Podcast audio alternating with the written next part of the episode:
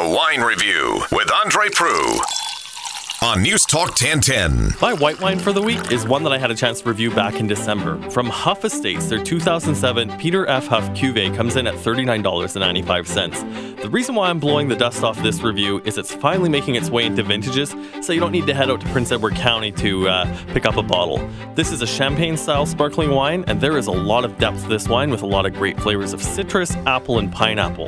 This is something you'll want to stock up on for a special occasion and hold on to for a little while. Now, from Malivoire, the 2012 Gamay comes in at $17.95.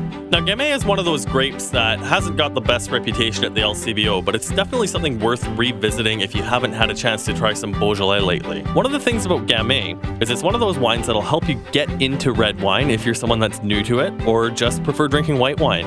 It's very versatile food wise, as it'll pair with just about anything. It's light and fruity with flavors of ripe cherry and a little bit of black cherry and a little bit of pepper on the finish. For more details on today's featured wines, visit the blog section at newstalk1010.com.